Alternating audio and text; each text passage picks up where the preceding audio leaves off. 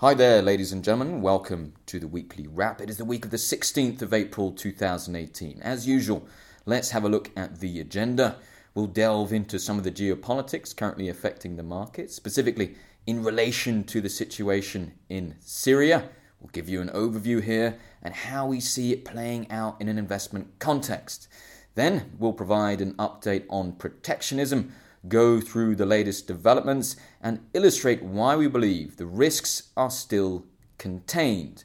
And finally, we just refresh some of our current positioning, reiterating what we said in our last strategy publication. So, lots of noisy headlines out there currently, a lot of which are concentrated again on the Middle East, where Syria has moved right back to the center of global attention. What exactly is going on here? Well, Syria in recent years as the civil war has raged on and devastated the country, has become a battleground for powers seeking influence across the Middle East. We have the involvement of the Iranians, the Saudis, the French, but crucially also Russia and the United States. And it is the latter two's involvement here that has markets somewhat worried, because there is the possibility of a more serious escalation. And this has been brought to a head by the recent chemical attack by the Assad regime, but also the latest sanctions enacted against major Russian business figures by Washington. In other words, the relationship between Moscow and Washington is bad, probably the worst it's been in over a generation, and this has markets jittery as it raises the possibility of a wider conflagration in the Middle East. Right, so is this likely to escalate and keep hurting the markets? No, in our view, ultimately investors will manage to absorb this, as they did with the Crimean invasion a number of years ago, and the whole host of other flashpoints that have occurred in recent years. In the end, what will likely happen here is that Assad and his, of course, horrible regime will survive.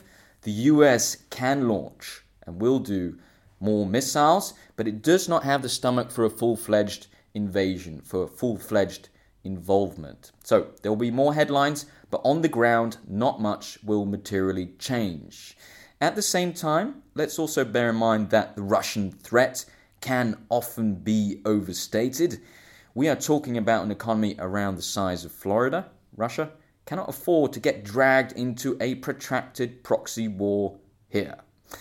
The bottom line for us is that risk assets will get over this and can once again concentrate on what is really still quite an encouraging fundamental backdrop, especially for corporate earnings, which are really steaming ahead currently. Finally, any other investment conclusions we can draw from all of this mess in the Middle East? Yes, with a lot of this geopolitical headline risk flaring up there in the region, the risks to the oil price remain tilted to the upside. This could become even more pronounced when Mike Pompeo, the new Secretary of State in Washington, takes a harder line on Iran and pulls the US out of the nuclear deal signed under Obama. Another point to make is, is that we should not be too enthusiastic about owning Russian assets. Russia, as is becoming painstakingly clear, is increasingly isolating itself from the international community and also the global economy.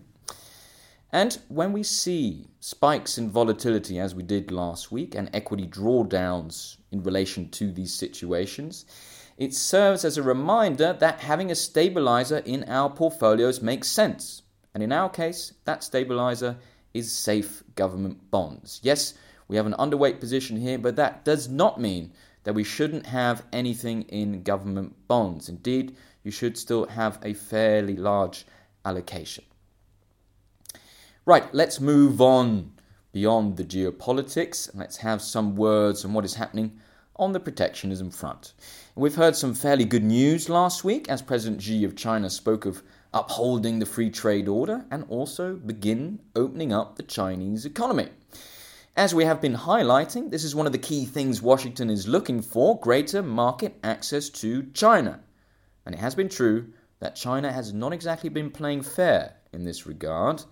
But these statements from President Xi are encouraging and serve to once again reiterate our view that a trade war is still unlikely. Let's briefly go through our arguments here again. Firstly, Trump will not want to damage the US economy, especially with midterms approaching after the summer. This means extreme measures are off the table as they could cause a bear market in stocks and thus infect the economy. China, too, is not in a position to push for major escalation here. Its economy remains export dependent and it stands to lose a lot if we see a trade war arise. Let's remember, it is in the process of rebalancing its economy. That's true. But if exports to the US and potentially the EU are threatened, it could prove a very sizable impact on growth. The Communist Party in Beijing cannot afford this, and thus is likely to come to the negotiation table, with Xi's speech a signal in this direction. Finally, here, what is also encouraging is that these disputes are being taken through the proper channels. In other words, through the WTO, the World Trade Organization. This is important as it signals that the rules are not being abandoned and that the global trading system is not disintegrating into unilateralism as we saw back in the 1930s. Overall, then, we think the risks related to a trade war are still contained for the time being. So, with that in mind, let's just briefly reiterate our current positioning. First off, we keep that moderate overweight stance in equities intact. The global economy is robust and earnings growth is strong and improving, as this Q1 earnings season is proving. Europe, meanwhile, has been downgraded. This is in the equity space, and this is principally due to a stronger euro, bad for its multinationals on the margin, some weakening macro data as well, and lackluster relative earnings growth. Other regions look more promising. Indeed, emerging markets remains the destination of choice. That's where the economic outlook shines the brightest, and this also applies to fixed income. In terms of sectors, our cyclical tilt is also still in place.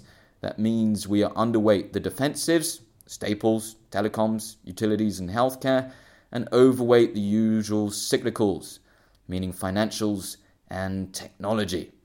In other words, we still like this market and do not see it time to get out just yet. But that's it from me. Have a fantastic week ahead. Please go to nordeaprivatebanking.com slash podcast dash disclaimer to read a legal disclaimer applicable to this podcast.